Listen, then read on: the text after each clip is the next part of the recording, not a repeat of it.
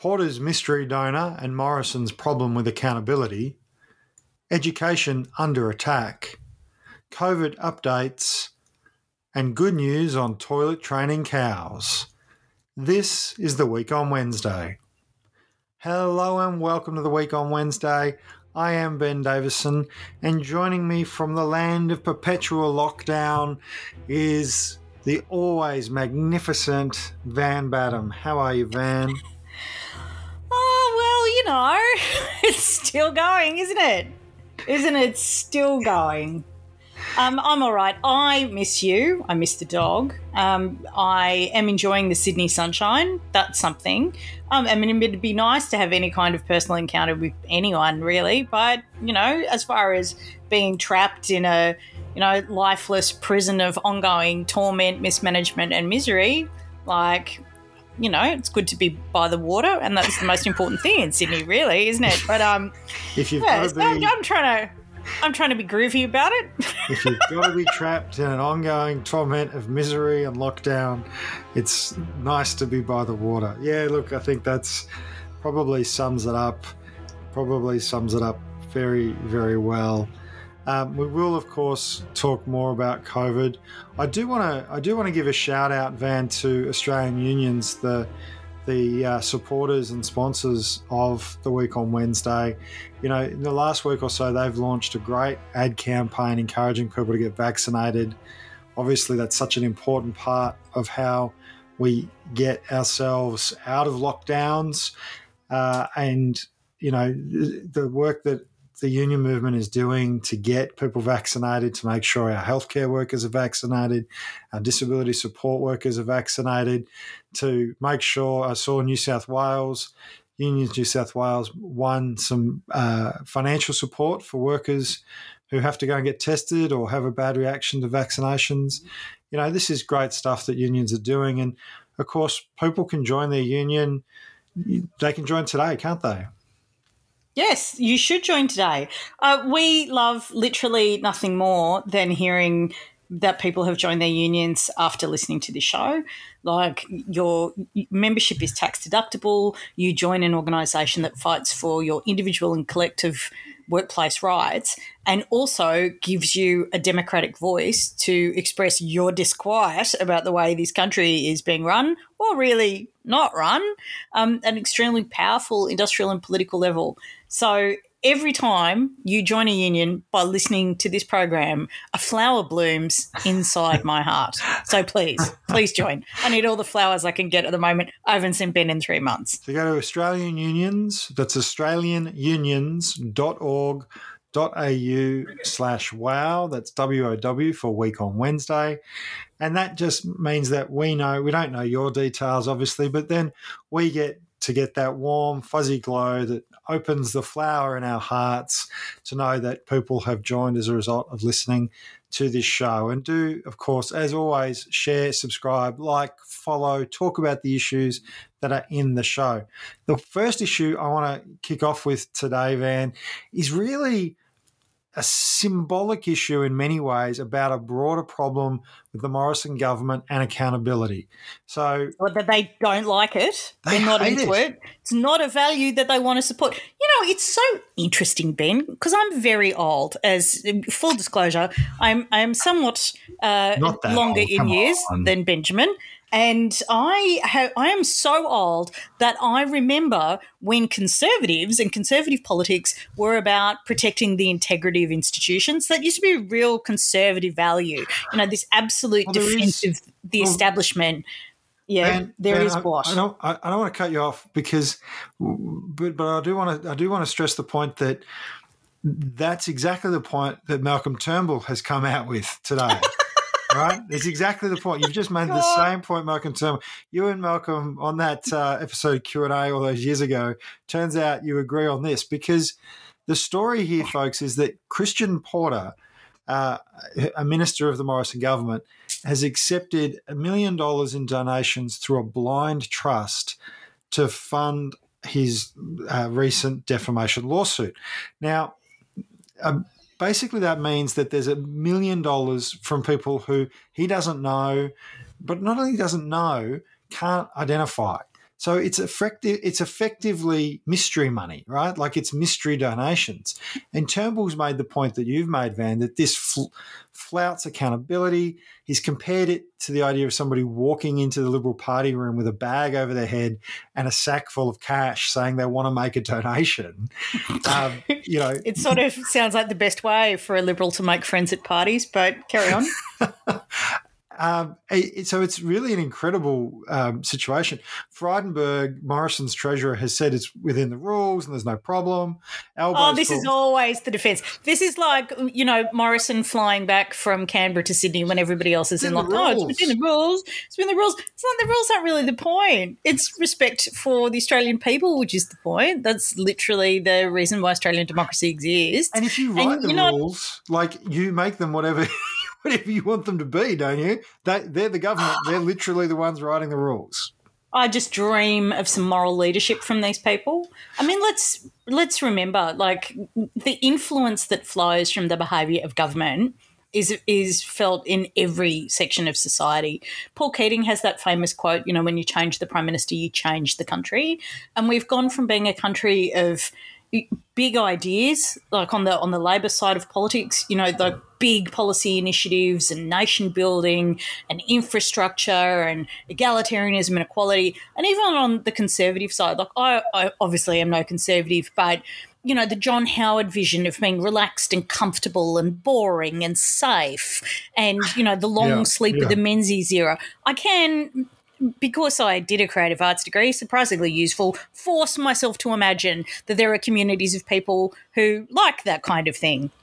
God help them. But but what is the example flowing from Scott Morrison exactly? Well, Be unaccountable, flout the rules, take everything you can get away with, absolutely put your hands on the first freebie imaginable, disrespect Australians, make sure they know you're not like them, you get a bit more. Well, I mean, you're absolutely right, and I mean, Albo has called it unbelievable and absurd. You know, Labor has has condemned this idea that Christian Porter should be able to accept a million dollars in effectively anonymous donations. And, Didn't and the point Harry have to resign from the Senate because he like he he ate a free pie or something like was some ridiculously minor thing. I am so old. I remember when Mick Young's um, career in federal parliament in the Hawke Keating years was destroyed by a failure to declare a Paddington bear in a travel suitcase. Well, let's like, talk about let's talk about the accountability side because there there is there is no accountability in the Morrison government, and and actually, the, Morrison rewards ministers who manage to avoid accountability. You know, we'll come back to the transparency element because there's some some really I think shocking elements there. But you've raised the accountability, so let's talk about that. You know, and you've raised China, so let's jump straight to Stuart Robert because Stuart Robert oh, is God. a WA Liberal Party power broker, and and Malcolm Turnbull. It's amazing, isn't it? Who'd have thought we'd go, oh, gee, that Malcolm Turnbull wasn't so bad. But Malcolm Turnbull dumped Stuart Robert from the ministry over what was at the time described as a quote unquote private trip to Beijing. Where he was overseeing a mining deal involving a major Liberal Party donor and a meeting with a Chinese vice minister. This is when Stuart Robert was a minister, right? He was dumped from the ministry by Turnbull. Well, of course, in the Morrison government, you're rewarded for doing dodgy things and you're rewarded for avoiding accountability.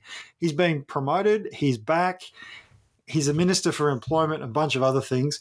Just to give people a bit of a taste, his Wikipedia page lists seven different wholly separate scandals spread across five different ministerial positions during the course of his ministerial career, which has only been has only been for the last six years. Oh, he's amazing. Stuart he, Robert is actually from Queensland. Oh, I thought it was from WA. I apologise. No, oh no, no. He's the member for Fadden. Look, I don't really expect you to know where he's from because he's he he's not really a think local uh, like um think global, act local kind of guy. Like one imagines he's not particularly given his interests include to the people of Western Australia for besmirching them. unaccountability and a failure of transparency, uh, watches and computer fees. Like he's not he's not really in it for what he can give back to the good people of the seat of Fadden. He's really in it for what he can take from them. Um, oh, he's a, like he's, he's an not the only absolute one, shocker. man. Oh He's no, of course one. not. But those wondering how, uh, and here's like a bit of insider information. Those wondering how people like Stuart Robert possibly get pre-selected, possibly survive, why there isn't a horde of principled Liberal Party members because they must exist. I mean, they have to somewhere, um, demanding his head on a plate for his you know betrayal of basic Australian values. Is apparently he's a very good fundraiser. He's a he's the money man for the Liberal Party in Queensland, and they just they don't want to let him go. So if you're if you ever wonder, it's like how does that person maintain a career? There are generally two answers. One, they bring in a lot of money, and two, they vote the way they're told by someone more powerful Well, and can be rel- relied upon to not rock the boat. Let's talk about not rocking the boat and the distribution of money because I think we do need to talk about Bridget McKenzie. So, Oh God! the Liberal senator from Victoria is actually one of the few Morrison ministers to ever resign over a scandal. Uh, and resigned and said, no, no, Morrison wasn't involved in sports rorts. It was my office. Uh, I didn't do anything wrong, but I will step down. Now, the, the Yeah, because when time- I don't do anything wrong, I resign from things all the time. yeah, exactly right. Yeah, you know, I've done nothing like that's, wrong, that's so exactly when I resign from things. I'm like, look, my my my rap sheet is spotless. I am blameless in all ways. I am a person of morality and integrity. Might as well resign. I mean, I guess in the topsy turvy land of the Liberal National Government coalition in the country, I mean, maybe that's a thing. Given the fact that if you are, you know, a reprehensible, unaccountable slimeball who's good at raising money and you know milking So- taxpayers for every dollar you can find, I mean, you advance, right? So, so let's let's let's re, let's visit uh, National Party Senator Mackenzie. I'm getting all of my details wrong today. I said Stuart Roberts from the wrong state, Bridget McKenzie in the different party. She's the national senator from Victoria. We Her haven't seen another in three months, people. We're a bit ropey. Yeah, her time her time in exile is over. She's been reinstated. That reinstatement came with a hundred and fifty two thousand dollar pay rise, and she's now been put in charge. And and this this blows my mind. So billions have been spent on bushfire reconstruction, and rightfully so. But she's now been put in charge of a separate two hundred and eighty million dollar pot of money for bushfire recovery grants. Now, get this. The applications for these grants opened on the 22nd of July 2021 for grants that, and I quote, will help communities affected by the 2019 20 bushfires. And decisions will be made on allocating this money from December 2021.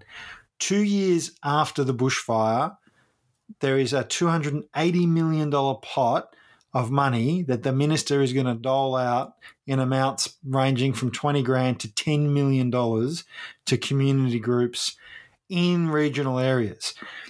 Now, if that's not a giant barrel of pork, then Miss Piggy Mm, is fat. a frog. Like Mm, let's smear ourselves in pig fat. How lovely. Maybe we can get some more useless infrastructure out where we live, Ben, given the fact that, you know, that's the, the local brag of the National Party. You know, got that bridge. Got, a, got that bridge. got that bridge, got that Got bridge. that bridge. Let's just, yeah, that, the bridge. Let's get more of them. Let's It's give just- billions of dollars to, you know, the lo- local lacrosse society, you know, the Leongatha Flats, you know, hat club. Or what it is just so disgusting. It's disgusting and it's obvious. They're not a government, they're a grant distribution service And let's for electoral communities. That's And- all they are. and let's be clear about this, right? Because the transparency element, the bit that that the Australian people can rely on to uncover when these things go wrong. The the the body that uncovered sports rorts, right? The body that uncovered the payment of $30 million to a Liberal donor for $3 million worth of land. This is the Australian National Auditor's Office. You know, these are the, the bean counters. And, and, you know, I say that with absolute love in my heart because these are the best of the best bean counters. These are I'm the pro people- beans. I think if we're having beans, someone's got to count them. They absolutely have to. And and these this office has uncovered these rorts, this misspent money right? It has no powers. Let's be clear. It has no power to punish misdeeds or recommend charges, but it is a form of transparency. And now, well, then there wouldn't be a cabinet, would there? Like, what would they do if they could punish well, misdeeds? It's, it's had 14, who would be in charge? It's Scott Morrison's mum. Like, it's had fourteen million dollars cut from its budget. right? Surprise! Even the but even the Liberal backbenchers on the committee that oversees these things.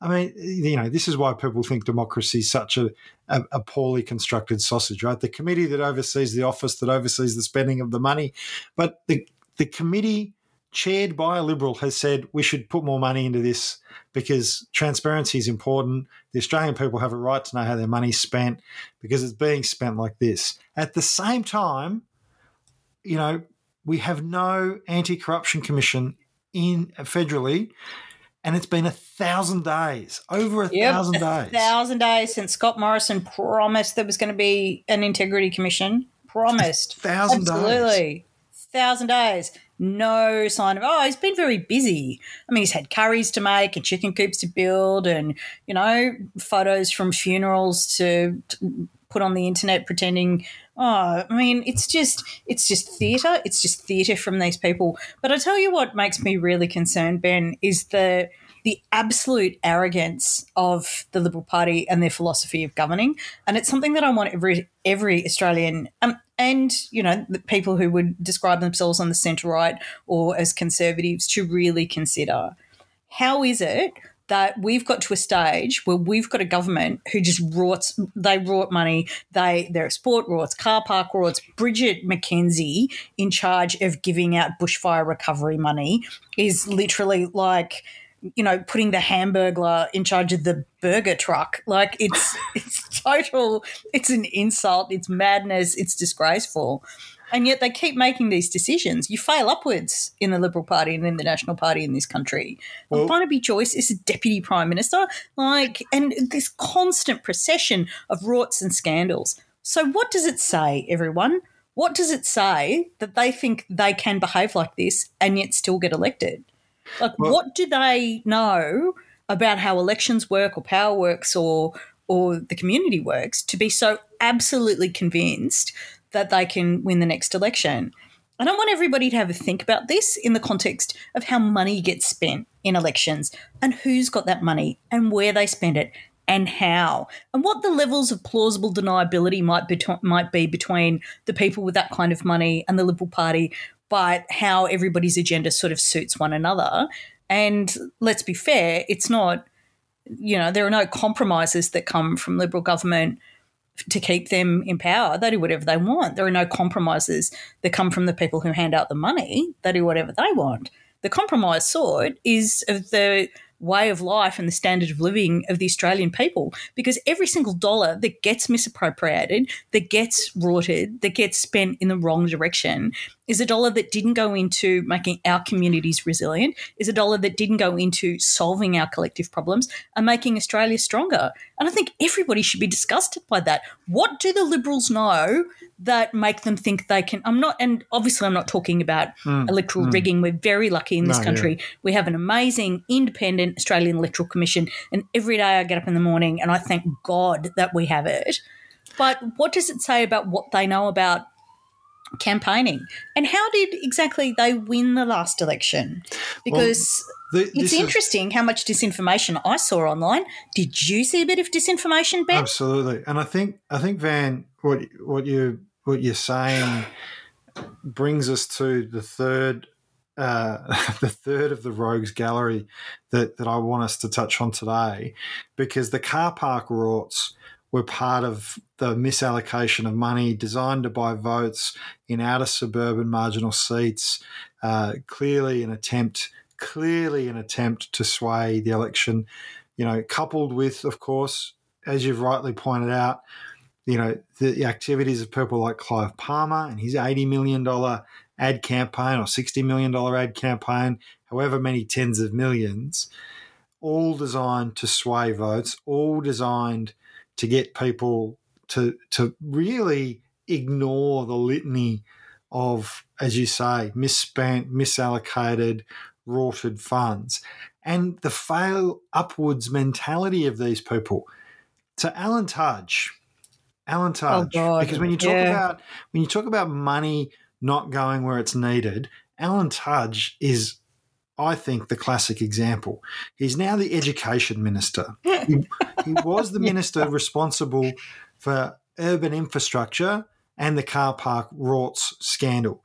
Alan Tudge is also, by his own admission, a minister who had an affair with a member of his staff who was then shifted into another minister's office, the same minister who, who the, Michaelia Cash, the minister where Brittany Higgins was shifted to, and just like Brittany Higgins, she soon found herself out of work in politics as well. Alan Tudge, as education minister, has cut university funding by 10%. 40,000 jobs. 40,000 jobs they're talking about And- from the university sector. Tem, the, huge cuts, huge cuts, right? And now goes on Triple J, goes on Hack, and says he doesn't want Anzac Day to be presented as a contested idea. Doesn't like the way some parts of history are presented in the curriculum.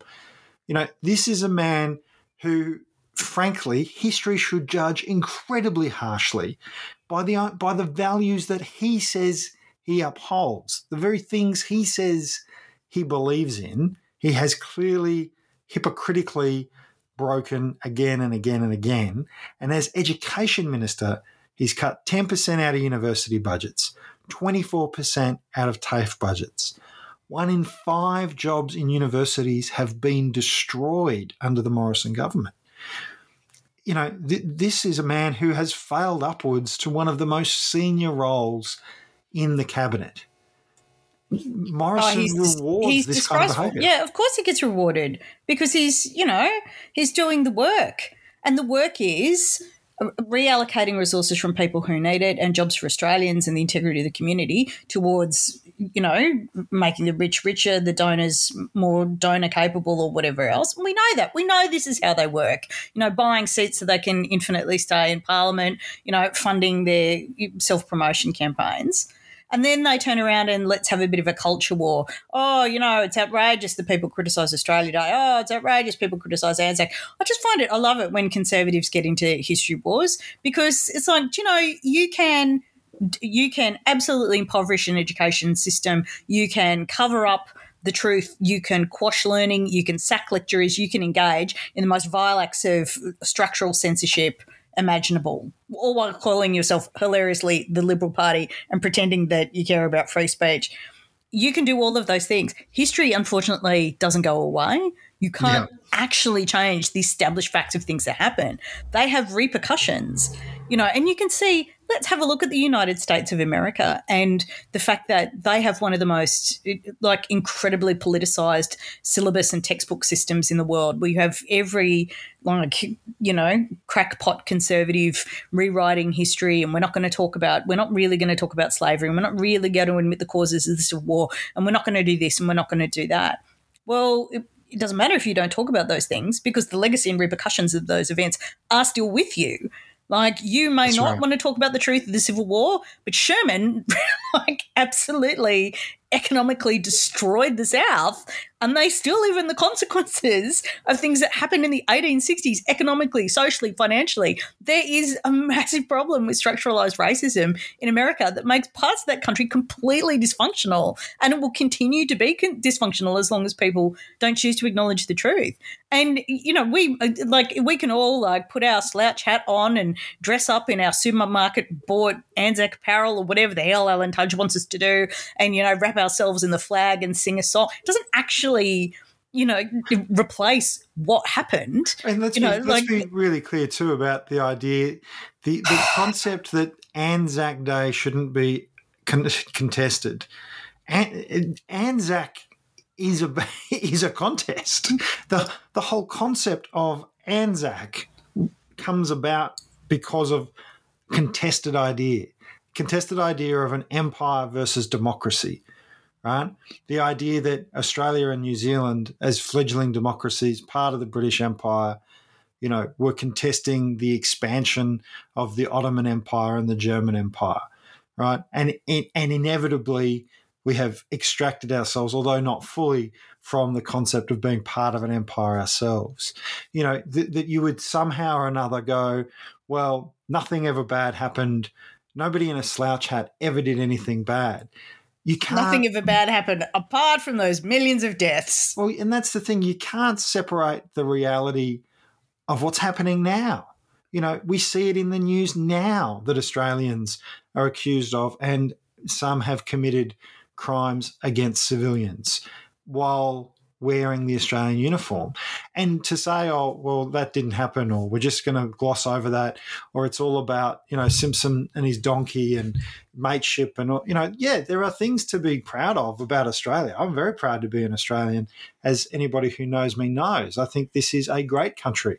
But if you think you can be a great country and ignore the negative things about your country, whether historical or current, you will not be a great country for long. No, no, it's addressing those issues. It's addressing the issues that hold us back that makes us a great country. You know, I feel I should put on record. I rather like Anzac Day. Um, Yeah. I like it because I mean I grew up in the RSL movement. My dad worked for the RSL for a really long time. It was dawn services and um, like communities of veterans. My grandfather fought in the Second World War. I'm very proud of that. I'm really proud of the fact that a working class man from the southern suburbs of Sydney took up arms to fight fascists and risked his life to stop the spread of global fascism. I think that's an amazing legacy to inherit, and I hope I do his memory proud every day.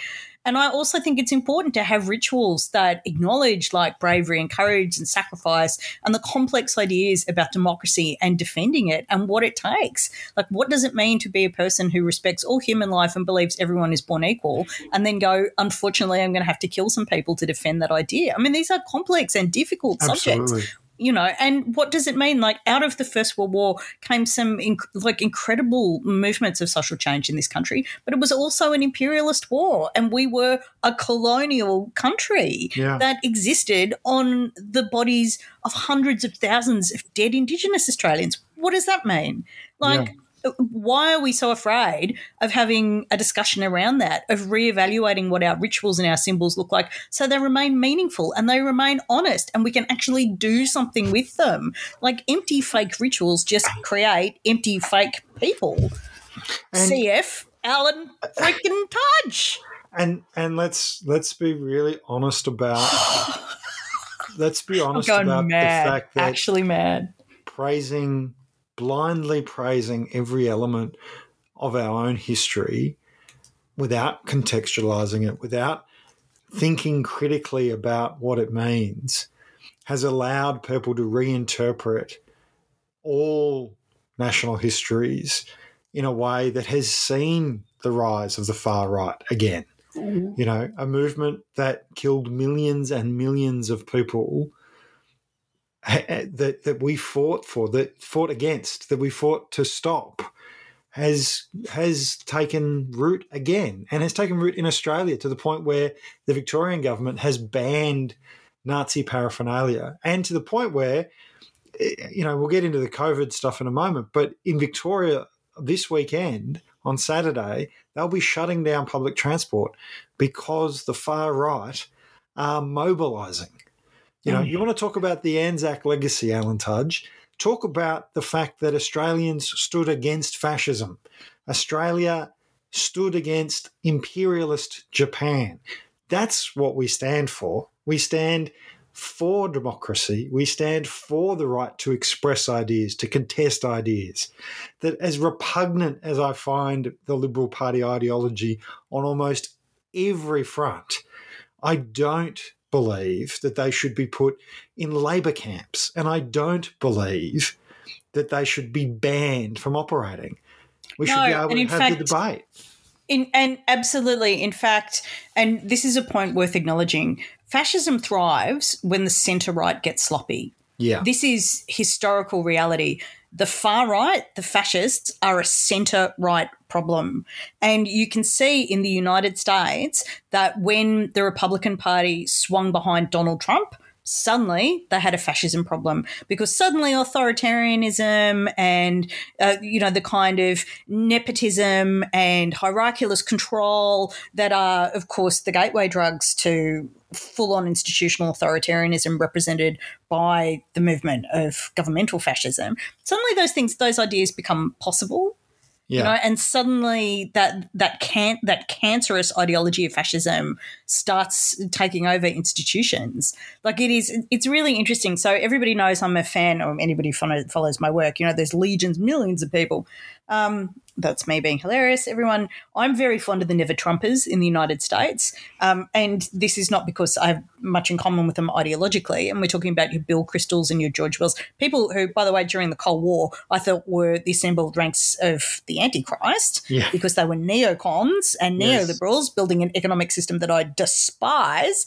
But these are people who, with the ascendancy of Trump, read the historical example and went, yeah, no, this is incredibly dangerous. And if we don't defend bulwark values of principled conservatism, respect for institutions, transparency, accountability, the rule of law, like we're, we are on the slippery slope to total annihilation. And they are dead right. And they have a magazine called The Bulwark, which I read, which is very interesting to consume ideas mm. from literate, educated, centre right people, is not an experience you have in Australia very often.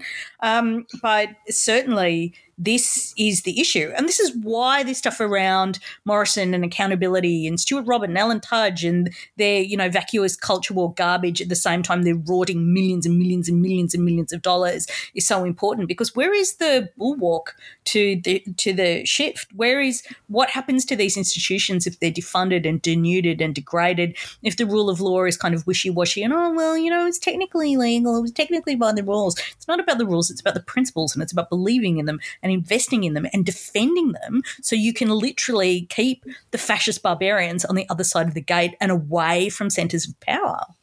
And Van, let's let's talk about the centers of power that that are I hate fascists. Absolutely, I mean I hate fascists, and and every decent Australian should hate fascists. fascists. Every decent Australian, and I, and I don't care what political party you vote for, as long as you're not voting for the fascist party, right? Like or letting them go to Liberal Party meetings, or letting Absolutely. them slyly, slyly join the National Party in New South Wales, which was going on for a while. There is no place for fascists in Australia. Let's be really clear about that. Because uh, what I do want to talk about, though, is this education piece, because we've touched on it already. You know, the cuts to education, the casualisation. In in the past, we've talked about the fact that you know there was a time in Australia where if you worked in a university, people would think, certainly when I was growing up, that you worked in an ivory tower, right? Like job for life, good conditions, great pay.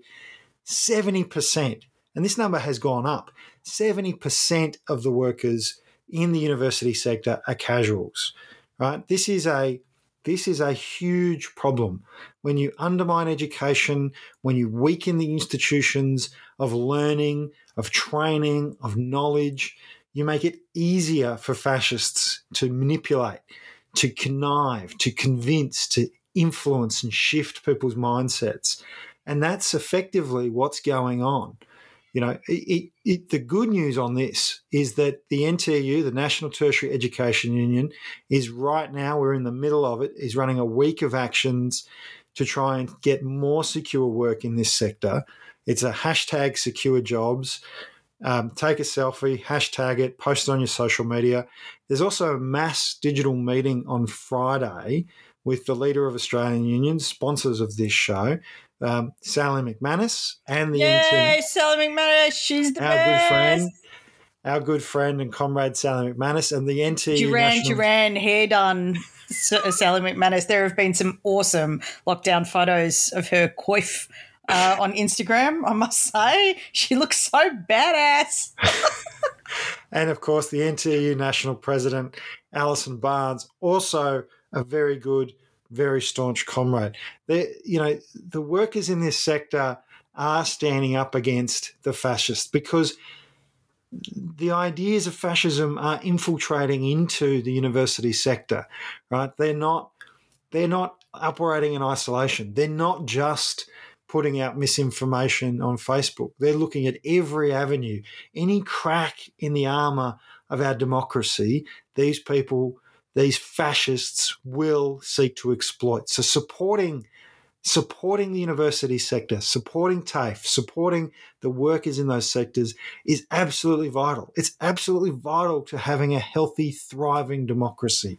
So yeah, and I want people to understand, out. like the threat of fascism isn't just the boneheads with swastikas, you know, tattooed on their hairless skulls. All right, that's not that's that's a that's a manifestation. But those those ideas of fascism, which are ex- exclusionary hierarchical systems, like a, no egalitarianism, a self selecting elite who tells you what you can and can't have based on their own predilections. The concentration of a power of power in an unaccountable, unassailable few. Like we know that this is what happens when institutional support is withdrawn, when you know accountability and transparency are, are downgraded as values. Like it is a fascist idea to be unaccountable.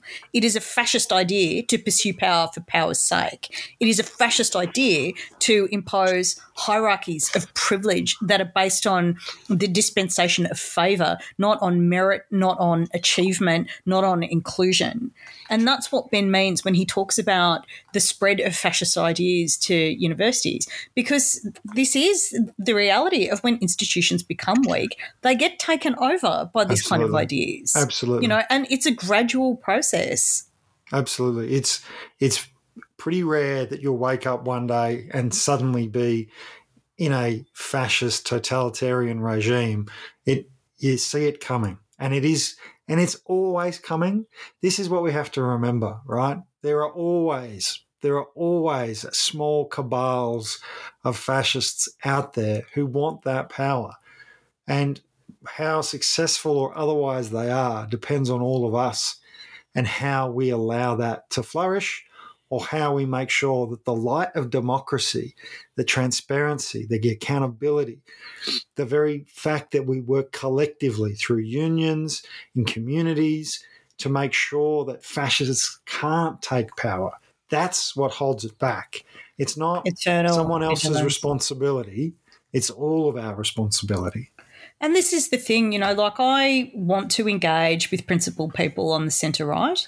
Like I want to engage with them about things like institutional perseverance and democracy and the rule of law and how we can make the rule of law like accommodate difference and overcome marginalization. That can be a shared project. Absolutely you know if you want a, a nation of law and order you can have one if that includes people equally. I'll facilitate that. I want everybody to to be enfranchised to live in peace and security. Like obviously we can find that common ground in an ideological discussion for Alan Tudge to pick Anzac Day, of all things, to have his little culture war moment about, you know, I think probably you've got a few wars in your own life to sort out. Love, maybe fun yeah, a few of right. those.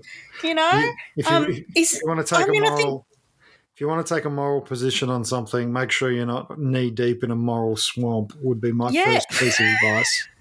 But yeah, um, but it's also that represents the absolute performance of dedication to ideas of better nations, of nations that stand for you know principles of freedom and you know and collectivism and collective uh, collective sacrifice that's actually what Anzac Day is supposed to commemorate. Absolutely. And what are you doing in your political career minister of the crown to advocate or defend any of those values? I just keep coming back to the word vacuous. Vacuous yeah, it is. It is vacuous. There he goes vacuous Alan having a bit of vacuity as he Allen's about. Van, I do want to touch on a, an issue that some of our listeners raised with us over the last week, and that is that in Victoria, teachers are currently in negotiations around their paying conditions. Um, and please, if you are aware of uh, other uh, industries or, or major companies or, or just any really issues where workers are standing up for better conditions, uh, please do let us know. Because in Victoria, they're currently voting on whether or not to take industrial action. It's hashtag support school staff. And there's a big gap, frankly, between where the Victorian government is saying a 2% per annum increase. Uh, and, and the teachers uh, are saying, look, actually, we need to do a bit of catch up here. We're, we're a fair way behind. Uh, we're, we're asking for seven. So do keep an eye out for that. Of course, there'll be possibly repercussions for people around that, but it's important that we support our educators.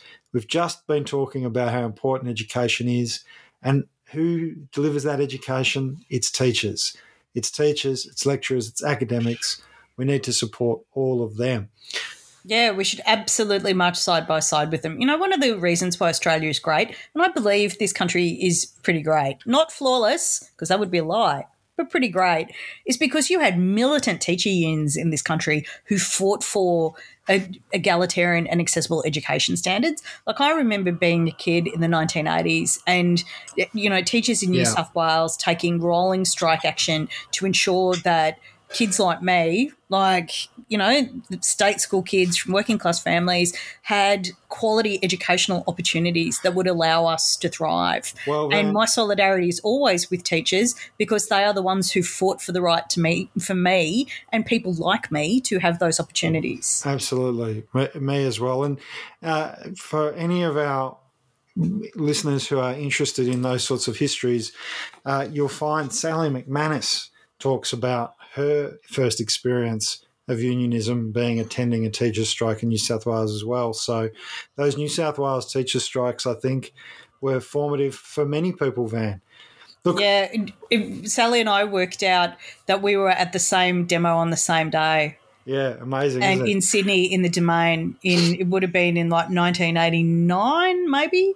And yeah, and we were both there, crowd of 80,000 people, and both teenagers going, yeah, like let's rip it up. So, talking about New South Wales, I do want to give a shout out to the On the Job podcast, which is the official Australian Union's workplace uh, podcast with uh, Francis Leach and Sally Rugg. Their episode this week, they're actually talking to some health sector workers who are involved in caring for people uh, around COVID, uh, and they're, they're from New South Wales. You know, I think it's a great podcast on the job podcast.com.au. Really and support them because they're our friends, Francis and Sally. They're good folk. Yeah, and it's a really important story. Um, not that there other weeks aren't, but this week in particular, I think is a hugely important story. So I'd really encourage people to listen to that. Those New South Wales health workers are really under the pump and they're likely to be more under the pump into the future because COVID in New South Wales, as we touched on before, isn't getting isn't getting particularly better. Fifteen thousand active cases at the moment. 12 deaths today in New South Wales.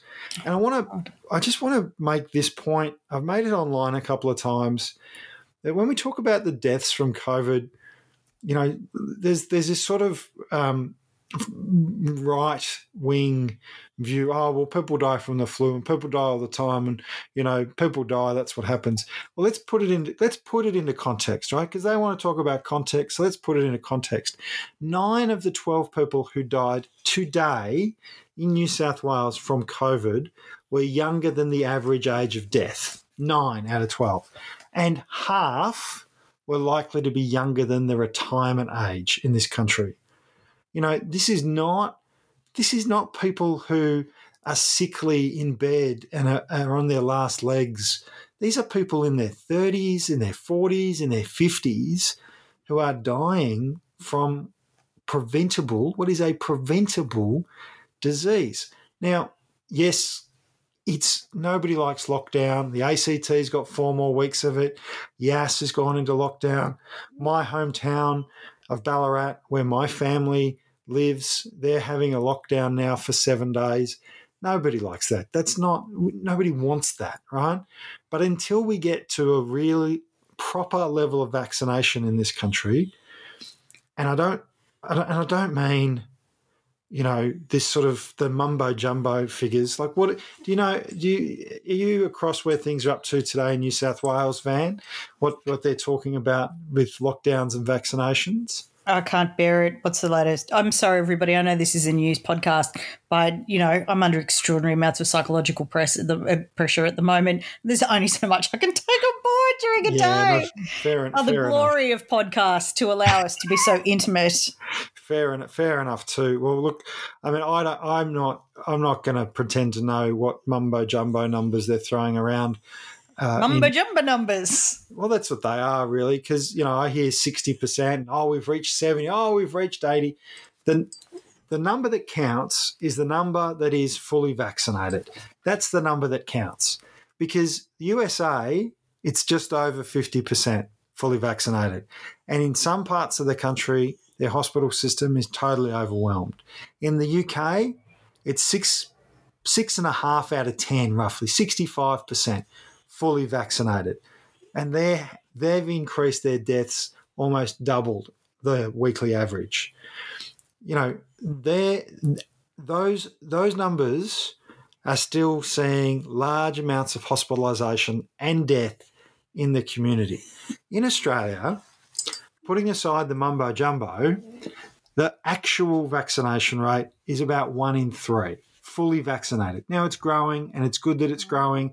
We encourage everyone to get vaccinated. If you can get vaccinated and you don't get vaccinated or you choose not to get vaccinated, you are putting yourself, but more importantly, your friends, your neighbours, your community, your workmates in danger. And that is un Australian. That is the sort of thing the Anzacs would not have stood for. One in three Australians are currently vaccinated, right? In Portugal, 8 out of 10. Canada, 7 out of 10. Those are the kinds of vaccination numbers we should be aiming for. When we talk about eradicating measles and we talk about eradicating polio and smallpox, that doesn't happen at 1 in 3. It doesn't happen at 3 in 10. You know, it happens at 8 out of 10, 9 out of 10 people being vaccinated. That's where it really, really starts to matter. So, you know, today I saw one of the, um, I think it was the Liberal opposition in Victoria, you know, accidentally said they wanted lockdown to immediately end. And what they meant was the curfew and all this sort of politicization of the issue. Right. And it, and it, and it is being politicized, deliberately politicized by the right, right? By the far My mother, right. my mother has entered the chat. By the way, everybody, if you can hear someone sort of staggering in. Hello, Barbara. Hello, everybody. Yeah, hi. Ba- Barbara Badham on, Recording- on Wednesday. Recording a podcast, Mum. Oh, are you? How Yeah. wonderful. I'll just say good afternoon to everybody. Good. That's great. We were talking about things like fascist influences and, you know, the collapse of institutional Anyway, resilience around healthcare. Anyway, yes. Sure. I think the uh, I think the point that I'm trying to get to here uh, is that we have to get vaccinated. There is there is a movement of people who are being influenced through foreign propagandists, through fascism, to fight against that. Right? Who want the chaos? You know, there's a bogus rally. The the Victorian police are having to shut down public transport on Saturday. Oh, You know? and let's talk about that bogus rally. So, the Secretary of Trades Hall in Victoria, Luke is another good comrade of ours, had to put out a statement because the you know the agents of foreign influence and they are agents of foreign influence because these anti-lockdown protests have been coordinated by people in Germany you and I've talked about this on the show Yeah, before yeah, yeah. um, they have been putting out bogus material claiming that um, various unions are supporting these demonstrations, which is a lie. It is not one, fake news. Not one union. Let's be really clear about that, every- everybody. There is not a union in the country of Australia that supports the idea that people should attend a super spreader event and not. That, that, that's it. Full stop. That's the end of that statement. Not Yeah. one. But it is absolutely disgraceful the the lying, the deceit, the duplicitness of these people. And and you make a really good point. And this is this can't be underlined enough. Why is this happening? Why are there anti-lockdown protests? You know, why is all this nonsense occurring? Why aren't people doing the right thing? because chaos is a ladder and causing chaos and division. It, it, there's a standard technique when you learn about political organizing when you're recruiting for organizations. If your goal is your organization, like your little political party or, or movement or whatever, rather than the actual activist outcome, um, there's an old tactic where you go into the community meetings, whatever the grassroots kind of fora, and you pick a fight because whoever sides with you on that fight is more susceptible to recruitment. And that's just, I mean, that's just standard political organizing to know that. Those of us who think that the cause comes first, obviously fight that with some energy.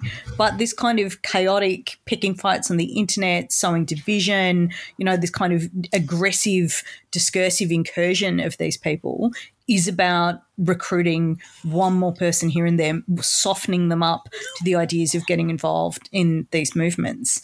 You know, it's it's not rocket science. Like it's it's obvious why these things are happening. But, but be- I think yeah, it's, be- it's interesting to to outline it because I don't, you know, you and I do a lot of uh, reading around politics. We do a lot. We've had a lot of political education.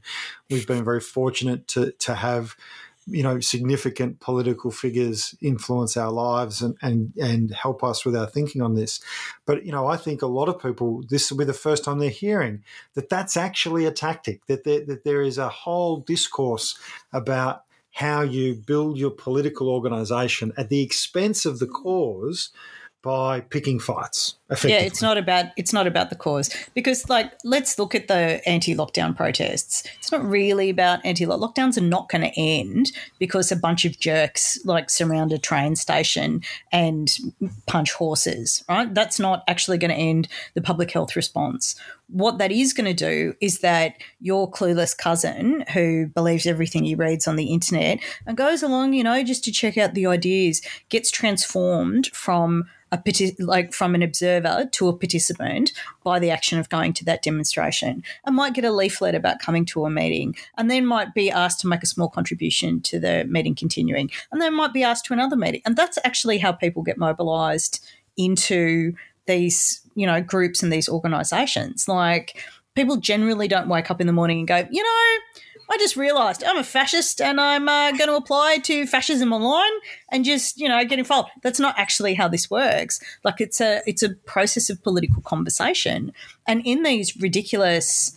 Um, you know, events that they keep having, like literally, you know, pro death gatherings because they are yeah, they're super spreader events. We know that. Well done you know that's it's just you only need to get that critical mass of one more person one more person one more person to extend your network and your influence. You know when people turn around and go but how did you know these fascists end up and in america there's this ongoing conversation about how did these fascists end up in the army? Like how did these fascists end up in the police force? How did they end up you know in various government agencies? How does that happen? Well it happens because they they enter a conversation in spaces that that exist to facilitate that conversation and are created deliberately to uh, to encroach on their ideas and shape a, a, social reality that affects their worldview. That's how this stuff works, and that's why we absolutely have to crush it with the boot of democracy, like because this is you know, absolutely their train should be cancelled. Absolutely, these protests should be demobilised. When um, when the lockdowns are over and it's safe to do so, absolutely we should be counter protesting them. We should have absolutely everybody on the streets surrounding them, shouting them down to make it very clear that these are not legitimate political positions, that they are the voices of a very dangerous minority. And I want people to be aware as well, looking at them as an anti lockdown phenomenon. One of the reasons why these demonstrations are happening and happening so often, even though they are completely pointless, like politically, mm-hmm. they're not going to reach their objective, is because this is a very rare opportunity to the far right for the far right to have uncontested space yeah. because everybody else from the from the centre right onwards to the far left we're all at home we're all doing the right thing. We all prioritize our lives and the lives of other people in our community, um, and therefore are not spreading the invisible killer virus as much as we possibly can. So this is an opportunity for them to go out on the streets without the counter protesters, without you know the anarchist heroes who get in their way, you know, without the kind of social intervention that usually shuts them down. And and that's why this is happening and happening so relentlessly. So if you know anybody who's going to these demonstrations or participating in these kind of groups or whatever, like it might be time for you to have a very honest conversation with that person about what they're getting involved in and maybe raise a few doubts about the integrity of the kind of activity they're engaging. Maybe maybe share the link to this podcast with them is a good starting point. And you know, I'm going to do it because I know you won't. But when maybe you should consider as a perfect gift for them for Christmas QAnon and on a short history of internet conspiracy theories by Van Badham because there is lots of good information there around how these things happen, why they happen, how people get sucked into them. And, you know, the other thing is too, you know, we talk about unionism in every episode. Yes, Australian unions are proud supporters of the show and we're proud union members. But it's also because, you know, Australian unions are running an ad encouraging people to get vaccinated as soon as it became, as soon as unions in Victoria became aware of that misinformation, that false foreign propaganda, they stood up and said, "This isn't this isn't real. This isn't right."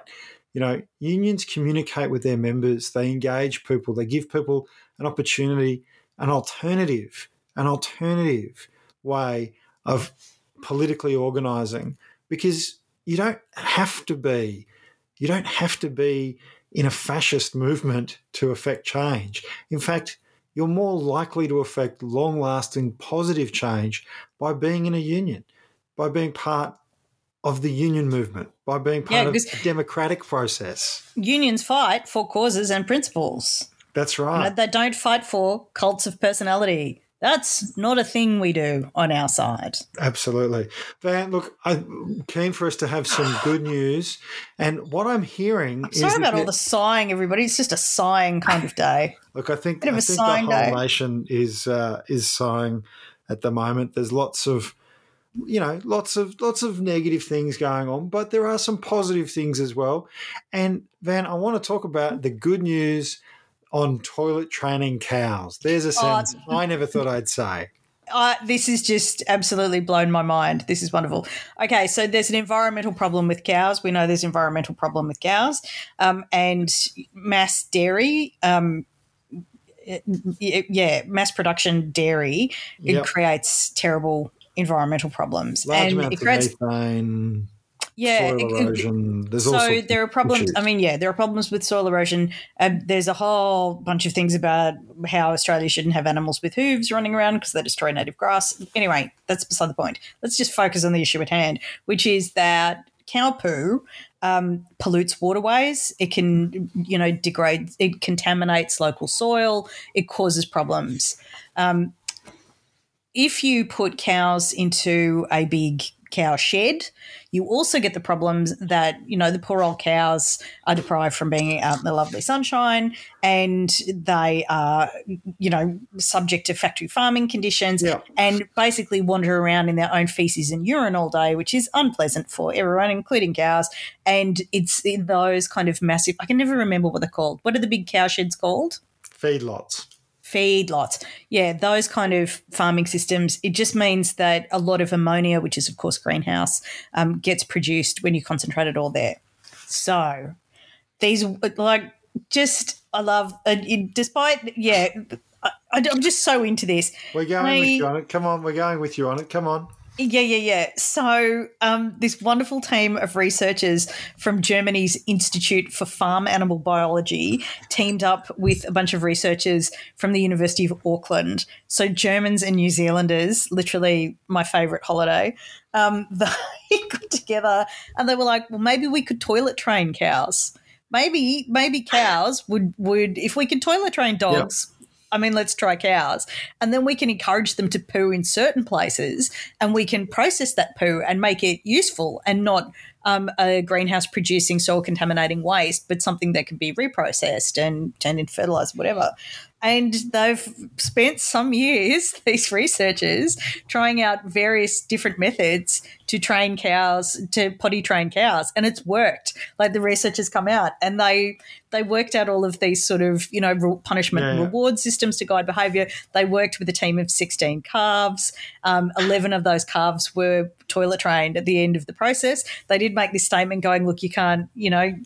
Animals have personalities and they are diverse and they have different capacities. They're not they're not a homogenous mass. Like there are subjective personalities and identities. I'm sure vegans will be loving to hear this. Hello to our vegan friends. Um, and it means that you know we, we have to work with what we've got, but it can be done. And just- they they worked out how to do it by by spraying water on cows. Cows don't like being sprayed with Yeah. water when they poo, apparently. And um, and this really basic technology means that there's this incredible opportunity to minimise a really large environmental problem to do with cows. Can I just say this is great news because I'm I'm extrapolating this to mean that if you can toilet train cows, you can probably manage to train liberal and national ministers to not be corrupt. I mean, Yeah, if, look, if we've I got mean- the technology to toilet train cows, surely we can get to the point where our technology prevents that level of corruption. I think it's Uh, great yes, news for everyone. It, requ- it requires attention and engagement, of course, but I just every- really and not- cheered, And not every cow cheered me up this trained. story.